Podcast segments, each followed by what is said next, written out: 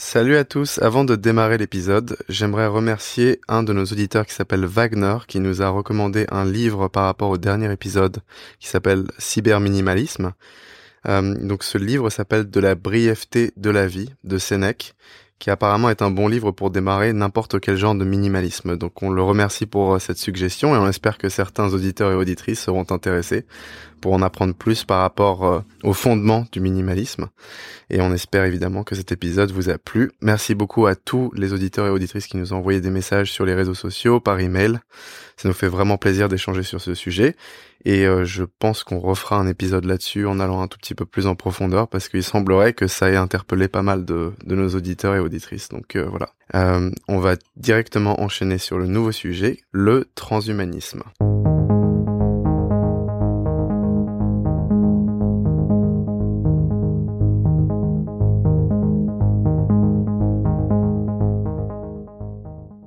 Il ne se passe pas un jour ou presque sans que le transhumanisme ne fasse parler de ses obsessions et de ses controverses. Ouvrages, articles de presse et émissions de télévision se succèdent à une cadence soutenue, mais le débat reste le plus souvent confisqué par des experts qui évoquent des innovations techniques en les passant au crible de jugements éthiques. Faut-il créer des bébés génétiquement modifiés plus résistants à certains virus, se faire implanter des puces dans le cerveau pour booster nos capacités intellectuelles, concevoir des prothèses pour réussir à voir dans l'obscurité, Comment vivre plus longtemps, en meilleure santé et plus intelligent? Avons-nous tous en nous une forme d'aspiration à la vie éternelle? C'est le sujet du jour dans Impact. Alors l'idée d'améliorer technologiquement nos corps n'est quand même pas nouvelle, mais la mesure dans laquelle le transhumaniste aborde le concept l'est. Dans le passé, nous fabriquions des appareils tels que des jambes de bois, des appareils auditifs, des lunettes et des fausses dents. À l'avenir, nous pourrions utiliser des implants pour augmenter nos sens afin de pouvoir détecter directement les rayons infrarouges ou même les ultraviolets et de stimuler nos processus cognitifs en nous connectant à des puces mémoire. En fin de compte, en fusionnant l'homme et la machine, la science produira des êtres humains dotés d'une intelligence, d'une force et d'une durée de vie considérablement accrues. Une incarnation proche des dieux finalement. Et en parlant de Dieu, nous allons entamer notre voyage au sein du transhumanisme en se plongeant dans la vie d'un homme qui souhaite devenir un de ces dieux depuis les cieux de la Silicon Valley. Cet homme se réveille tôt, au lever du soleil. S'aventurant dans la cuisine, il se rassasie l'estomac vide avec une tasse de café infusée d'une grosse cuillerée de beurre bio. Pas de toast ni de céréales, il est en plein jeûne, après tout. Après une séance de méditation de deux heures, il va dépenser des milliers de dollars pour sa dernière injection d'indulgence, une injection de cellules souches le praticien de la clinique lui a assuré que le fait de retirer les cellules souches de sa moelle osseuse et de les injecter dans d'autres tissus va les régénérer de leur état de fatigue. Il lui fait confiance, tout comme il pense que le fait de vaporiser de la nicotine dans sa bouche lui donnera les avantages d'une cigarette sans les effets secondaires négatifs. Alors qu'il approche la fin de sa journée après avoir investi dans trois startups qui lui promettent tous de rendre les humains immortels de manière éthique et accessible à tous, bien évidemment. Il avale une poignée de suppléments divers et variés, y compris de la mélatonine, et se munit de lunettes anti-lumière bleue pour que son cycle de sommeil ne soit pas perturbé. Il se couche, satisfait des exploits de sa journée. Il a fait un autre petit pas vers son objectif. Il est peut-être un produit du 21e siècle, mais qu'importe si cela le garde vivant jusqu'au 23e. Les humains entretiennent depuis longtemps cette obsession de vivre pour toujours. Mais tous ceux qui ont partagé cette quête de l'immortalité ont quelque chose en commun, c'est qu'ils ont échoué. Et pourtant, ce rêve de l'éternité n'a jamais disparu. Il est même omniprésent, si bien que beaucoup de personnes en vie aujourd'hui ne peuvent s'empêcher de se demander si la clé de leur immortalité ne se cache pas déjà dans le réservoir de nos connaissances en expansion constante. La science moderne a ouvert un éventail de nouvelles façons de prolonger nos vies si bien que certains entrepreneurs fortunés semblent dorénavant bien décidés à s'offrir l'immortalité, à s'offrir la possibilité de vivre des siècles sans être entravés, comme ils le seraient par les faiblesses du corps humain. Les organes défaillantes seraient remplacés par des versions de haute technologie plus durables, tout comme les lames en fibre de carbone pourraient remplacer la chair, le sang et même les os des membres naturels. Ainsi, ils souhaiteraient s'affranchir de leur corps et fusionner avec les machines. Cependant, la technologie nécessaire pour atteindre ces objectifs repose sur des développements en génétique, en nanotechnologie et dans de nombreuses autres sciences et pourrait prendre plusieurs décennies bien évidemment pour se concrétiser. Alors, de nombreux défenseurs du transhumanisme, tels que l'inventeur et entrepreneur américain Ray Kurzweil, le pionnier des nanotechnologies Eric Drexler et le fondateur de PayPal, Peter Thiel, adhèrent tous à l'idée de stocker leur corps dans de l'azote liquide et de les conserver cryogéniquement jusqu'à que la médecine atteigne un stade où leurs corps peuvent être ressuscités, augmentés et même améliorés. Donc pour l'instant, il y a quatre installations cryogéniques de ce type euh, qui ont été construites. Il y en a une euh, en Russie et trois aux États-Unis. La plus importante est la fondation Alcor Life Extension en Arizona, dont les réfrigérateurs stockent plus de 100 corps, qui sont d'ailleurs qualifiés de patients par le personnel, dans l'espoir de leur dégel et de leur résurrection physiologique. C'est un peu un lieu construit pour accueillir les cadavres des optimistes, comme le dit O'Connell dans son livre To Be a Machine. Alors il y a d'autres exemples euh, de ce genre de recherche. Dans le Bronx, par exemple, le docteur Nir Barzilai a repéré chez une communauté de centenaires en pleine forme la présence de deux gènes mutants. Et il s'est donc dit que si on est capable de les identifier, pourquoi s'empêcherait-on de modifier notre génome dès la naissance pour reproduire la recette miracle de ces super seniors et limiter donc le risque de développer plus tard des maladies? À Lyon, des chercheurs du CNRS ont trouvé le moyen de rallonger la vie de vers, qui avoisine normalement les 18 jours, à plus de 80 jours. Appliqué à l'homme, cela correspondrait à un être vivant de plus de 500 ans, assure le généticien Hugo Aguilagno. En parallèle à la Mayo Clinic de Rochester, dans le Minnesota, les chercheurs ont réussi à faire rajeunir de vieilles souris en les débarrassant de leurs cellules sénescentes, dont l'apparition est associée au vieillissement. En fin de compte, les adeptes du transhumanisme envisagent un jour où les humains se libéreront de toutes les contraintes corporelles. Kurzweil et ses partisans estiment que ce tournant sera atteint vers 2030, tout simplement, lorsque la biotechnologie permettra de créer une union entre des êtres humains et des ordinateurs munis de systèmes d'intelligence artificielle véritablement intelligents. L'esprit humain-machine qui en résultera deviendra libre de parcourir une infinité d'univers créés par son propre imaginaire. À ce moment-là, nous deviendrons des dieux. Alors ces rêves, c'est bien beau. 2030, ça paraît quand même euh, très peu de temps pour développer ce genre de technologie. Mais euh, le transhumanisme n'est pas seulement une vieille obsession. C'est aussi quand même un concurrent aux religions monothéistes quant à la part de marché de l'immortalité. À grands coups de propagande et de conférences TEDx, le transhumanisme propose une offre assez révolutionnaire. La vie éternelle sans passer par l'incertitude de la mort. Si les humains ne meurent pas, la promesse de vie éternelle offerte par nos diverses religions s'évapore complètement. Peut-être qu'il est encore un peu risqué d'admettre que les, immenses avancées de la science ont doucement mais sûrement démenti toutes les théories religieuses de la création du monde. Néanmoins, c'est une réalité finalement assez factuelle. Les religions avaient tort. Pourtant, en matière de recrutement, la religion garde un avantage numéraire considérable sur l'athéisme. Pour cause, leur monopole historique sur la vie éternelle. Mais ce business model de la transcendance est donc en passe de se faire sacrément disputer. Et la guerre commence tout juste. En septembre dernier, une conférence intitulée Le transhumanisme et l'Église prenait place à l'université de Stanford. Cette guerre, ou plutôt cette bataille, se joue sur le terrain de la croyance, car il faut bien l'admettre, la promesse de la vie éternelle ne tient finalement pas.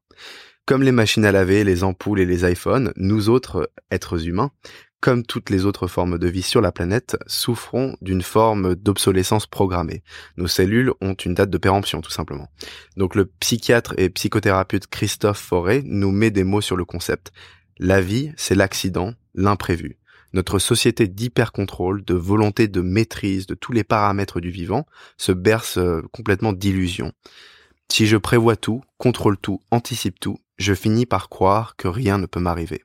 La réalité en est pourtant autre. Malgré tout, d'après l'historien israélien Yuval Noah Harari, cette nouvelle religion, pour ainsi dire le transhumanisme, est encore en phase d'émergence et va considérablement grossir au XXIe siècle sous la bannière du dataïste. Dans son dernier best-seller, Homo Deus, une brève histoire de l'avenir, il décrit comme les dataïstes sont persuadés que la vie éternelle n'est jamais qu'un algorithme parfait à concevoir.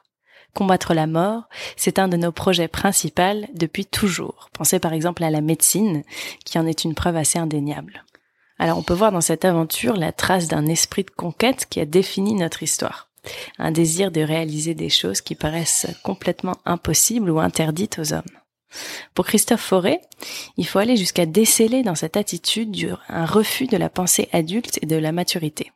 Un phénomène que l'on retrouve notamment chez les très jeunes enfants, qui n'ayant toujours pas tout à fait compris leur place dans le monde, euh, se croient souvent maîtres du monde et des éléments. Pour en revenir au progrès de la médecine moderne qui fait rêver tous les transhumanistes, il est important de mentionner à nouveau la cryogénisation, euh, qui pourrait devenir le pari du 21e siècle. Donc, euh, dans son célèbre pari, Blaise Pascal, qui est un mathématicien et physicien français du XVIIe siècle, expliquait que, grosso modo, si Dieu existe ou non, autant croire en lui pour être sûr de gagner sa place au paradis, si paradis il y a. Il précise en fait que c'est l'incertitude absolue qui nous pousse, pour finir, à choisir Dieu. Au même titre, la cryogénisation est devenue le nouveau pari pascalien et consiste donc à se dire que face à l'inéluctabilité de la mort, on peut choisir de se faire cryogéniser en espérant qu'un jour la science nous réveille et nous procure un élixir de jouvence. Mais pour conclure, transhumanistes, religieux ou alors rien du tout, il est quand même important de noter que les transhumanistes se font défaut à eux-mêmes en pensant devenir Dieu. Car après tout, comme le précise l'écrivain Pierre Ducrozet, n'importe qui de sensé peut comprendre que l'immortalité des hommes serait une catastrophe humanitaire, sanitaire et écologique. Nous sommes déjà beaucoup trop nombreux sur la planète, et donc nous avons besoin de mourir, sinon nous sommes tous foutus. Si nous ne mourons plus, c'est un peu comme dire adieu au collectif et laisser place à l'individualisme pur. Nous allons donc clore le chapitre de la religion et du transhumaniste avec cette citation de Pierre Ducrozet que je trouve particulièrement pertinente. Idéologiquement, le transhumaniste est le rejeton logique du capitalisme plutôt que du christianisme. C'est intéressant euh, comme euh, citation. Tu l'interprètes comment, toi, alors? Je l'interprète comme euh, le fait que, bah, comme je l'ai dit, en fait, l'histoire du transhumanisme, c'est quand même quelque chose d'extrêmement personnel et d'individualiste. Finalement, c'est le moi, je ne veux pas mourir, alors je vais trouver une solution pour ne pas mourir. Ça n'a finalement aucun bénéfice euh, collectif du tout. Ouais, non, c'est clair, c'est clair. Après, euh, donc, je suis assez d'accord là-dessus, et euh, je pense que en termes religieux, effectivement, le, transhumanisme semblerait être, euh, disons, la nouvelle religion individualiste du 21e siècle. Euh, après, il faut aussi prendre en compte le fait que euh, on a toujours modifié nos modes de vie et tous ces, toutes ces modifications ont fait évoluer notre espèce et voilà, on en est là où on en est, c'est-à-dire que il y a, y a quand même pas mal d'effets néfastes qui se font ressentir en ce moment sur la planète mais en attendant, toutes ces modifications de nos modes de vie euh, nous ont apporté euh, certains bénéfices. Alors par exemple, euh, en termes de longévité, on, vit beaucoup plus longtemps qu'on ne vivait il y a ne serait-ce que 100 ans. et en fait, dorénavant, on a énormément de d'objets, d'objets connectés, notamment donc le smartphone, qui sont de, de complets inconnus il y a seulement 20 ans et qui sont devenus des espèces de prothèses euh, permanentes et universelles que les gens ne lâchent plus du tout quoi. Donc euh, qu'on soit à table, qu'on soit aux toilettes, enfin voilà, c'est c'est devenu une espèce de de prothèse extracorporelle euh, qui est indispensable et qui est un petit peu une extension de nous. Et donc pour moi, en fait, je vois pas forcément le, le problème.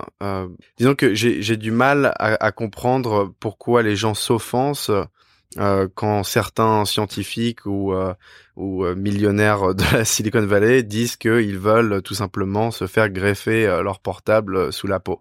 Je veux dire, c'est au final c'est la même chose, c'est-à-dire que c'est une prothèse qui nous améliore, qu'elle soit extracorporelle ou intracorporelle.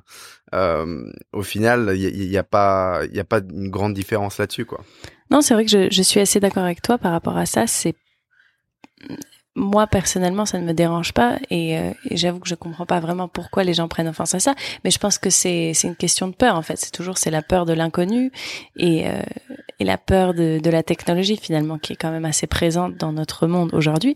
Et je pense que ça c'est c'est du fait qu'on a très peu d'éducation par rapport à la technologie et comme comment l'utiliser etc etc ce dont on parle toujours dans nos épisodes finalement. Euh, je pense que c'est plutôt ça en fait la peur de l'inconnu.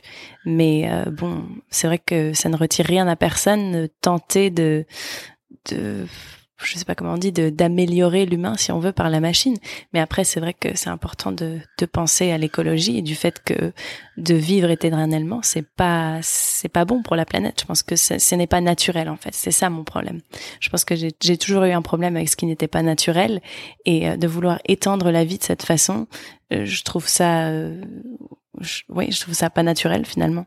Ouais, mais tu vois, c'est ça qui est intéressant, c'est qu'en fait, tous les gens qui sont contre le transhumanisme sont là à dire bon voilà, le but de la médecine à la base, c'est vraiment de corriger des handicaps euh, ou de réparer des déficiences. Mais le problème avec le transhumanisme, c'est que le but, c'est vraiment d'ajouter des nouvelles qualités inédites euh, à l'être humain. Mais on, on, y est déjà là-dedans, c'est-à-dire que on est déjà en train d'ajouter des qualités nouvelles et inédites aux êtres humains, euh, telles que nos smartphones, tels que nos, nos, ordinateurs, tels que Internet. Je veux dire, tout ça, c'est des extensions, c'est des prothèses qui nous permettent d'être des êtres humains améliorés. Donc on y est déjà dans le transhumanisme. C'est juste le transhumanisme dont on, parle maintenant, la vie éternelle, c'est juste une extension euh, encore plus flagrante. Mais pour moi, il n'y a pas de grande Et pas nécessaire pas nécessaire, mais comme le smartphone, comme Internet, comme tout ça n'est pas nécessaire pour, euh, pour respirer. Hein. Ouais, c'est vrai. Mais euh, je pense que le, le, transhumanisme, plus que l'extension de, de l'être humain, euh, l'extension technologique de l'être humain, va avoir un effet néfaste sur la planète si un jour on arrive à ce, ce point. Mais encore une fois, je pense que le transhumanisme, quand on en parle de, de, de la vie éternelle, c'est pas possible en fait. Euh, physiologiquement et biologiquement, c'est pas possible de, de d'étendre la vie de, façon infinie. Non, enfin c'est intéressant. Je sais pas si c'est impossible. C'est une question qui est euh, très complexe et euh, je pense que n'importe qui en ce moment même sur la planète n'a pas tous les éléments pour y répondre. Euh, je trouve que la recherche de, de la conscience et qu'est-ce que la conscience et est-ce que la conscience est exportable? Est-ce qu'on peut l'uploader sur euh, un, ordinateur super puissant et du coup bah, s'affranchir entièrement de notre corps biologique? Cette question est vraiment intéressante. Alors moi je dis pas du tout que je suis un transhumanisme, hein, transhumaniste, euh, mais euh, mais en attendant, je trouve que cette question est intéressante sur un point philosophique, sur un point scientifique également. Euh, et, euh, et, je pense que elle a une certaine valeur à être considérée et à être, à être recherchée. Euh, pourquoi est-ce que ça serait néfaste à la planète si tout d'un coup on vivait euh, tous entièrement connectés sur des ordinateurs et donc euh, on n'aurait plus ces empreintes euh, carbone qu'on a en ce moment sur la planète. Tu vois, je sais pas, c'est une question à se poser par exemple. Oui, mais qui dit ordinateur dit stockage et donc espace de stockage dit aussi batterie au lithium, etc., etc. Je veux dire que tous les. Oui, mais bon, si on n'avait plus besoin de se nourrir, tout, tout est polluant. Tu élimines entièrement l'industrie agroalimentaire qui est une catastrophe environnementale.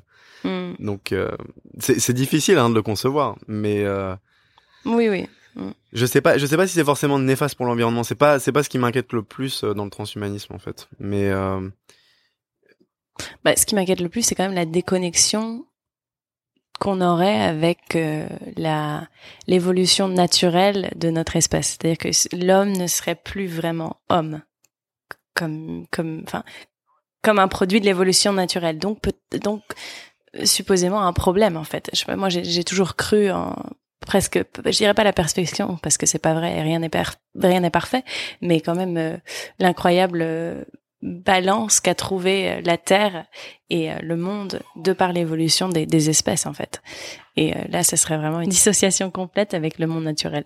Ouais, tout à fait, tout à fait. Ça, je suis assez d'accord. Euh, après, bon, c'est vrai qu'on a évolué de l'Homo sapiens, donc euh, pourquoi est-ce que euh, cette cette super humain ne pourrait pas évoluer de de notre espèce actuelle? Je sais pas. Effectivement, il y a des considérations biologiques à prendre en compte là-dessus. Et est-ce que c'est vraiment naturel? Je ne suis pas sûr. Mais en même temps, si c'est un produit de notre intelligence, c'est c'est quand même une certaine une forme d'extension de notre espèce. Bon, là on rentre dans des concepts philosophiques qui, je pense, nous échappent un tout petit peu. Mais euh, c'est un sujet qui est très très intéressant et je pense qu'on en est vraiment qu'à la genèse. Euh, c'est c'est un phénomène du 21e siècle pour sûr. Je pense que le transhumanisme a commencé à être évoqué il y a seulement une petite dizaine d'années. Euh, à part euh, dans certains romans de science-fiction, mais euh, que ça devienne une réalité que certains chercheurs ou millionnaires de la Silicon Valley pensent qu'en 2030, on pourra uploader entièrement notre conscience sur des ordinateurs super puissants et fusionner avec l'intelligence artificielle, ça me paraît je sais pas ce que t'en penses, Anna, mais disons que c'est un petit peu optimiste. C'est un petit peu optimiste et je pense que c'est. Pour l'instant, on n'en est pas encore à la 5G. Euh, oui, c'est vrai, il y a beaucoup de monde qui n'ont pas Internet encore. Mais euh, je veux dire que oui, oui, je pense que c'est des préoccupations qui sont pas du tout euh, mondaines en fait et qui le seront. Oui, peut-être en 2030, ça sera possible, il y aura la possibilité, mais les gens qui pourront se le permettre financièrement ou ou même au niveau géographique, ça sera moindre et je pense que ça prendra des centaines d'années à atteindre, comme ils disent, le. C'était quoi? C'est de n'exclure personne ou quelque chose comme ça. Une ouais, exactement. Un des buts. Accessible à tous. accessible à tous, c'est ça. Comme tu le disais, c'est voilà, quoi qu'on en pense, c'est très individualiste comme mouvement. Très individualiste. Il y a énormément de choses à rectifier euh, sur cette planète et dans nos sociétés euh, qui sont bien plus importantes que euh, de tenter de, de vivre pour l'éternité et surtout que ça soit accessible seulement à 0,01% de la population mondiale quoi. oui, c'est ça, c'est donc d'être transhumanisme tout d'un coup, tout de suite, ça nous sépare d'une énorme part de, du reste de la population de la planète qui a des préoccupations qui sont beaucoup plus euh, beaucoup plus organiques. Exactement. Ouais, je suis d'accord, ouais, tout à fait d'accord avec toi. Bah écoute, je pense que c'est peut-être euh, une belle manière de clore cet épisode, qui était ma foi très intéressant. Euh, je pense que on peut on peut parler de ça pendant euh, des heures parce que c'est un sujet tellement complexe et euh, difficile à appréhender en général parce qu'on n'a vraiment pas tous les éléments. C'est euh, c'est comme si on parlait un petit peu il y a 20 ans de des voitures autonomes. C'est c'est quelque chose qui nous qui nous échappait complètement et dont on parlait plutôt dans les romans de science-fiction. Mais c'est pour moi un sujet, en tout cas philosophique, assez intéressant à aborder et et auquel réfléchir. Après, effectivement, cet aspect individualisme dérange pas mal. En tout cas, je suis ravi qu'on ait pu échanger sur ce sujet. J'espère que cela vous a intéressé, chers auditeurs et auditrices. On est sorti un petit peu de ce qu'on fait d'habitude. Euh, mais euh, voilà, n'hésitez pas, comme d'habitude, à nous envoyer vos messages, que ça soit sur Instagram, par email, euh, directement sur Castbox aussi, qui permet d'écrire des commentaires directement sur les épisodes. Euh, voilà, on attend vos retours, on adore échanger avec vous, comme d'habitude, on répond à tous les messages, donc n'hésitez pas. Et puis, évidemment, on se retrouve la semaine prochaine. À la semaine prochaine.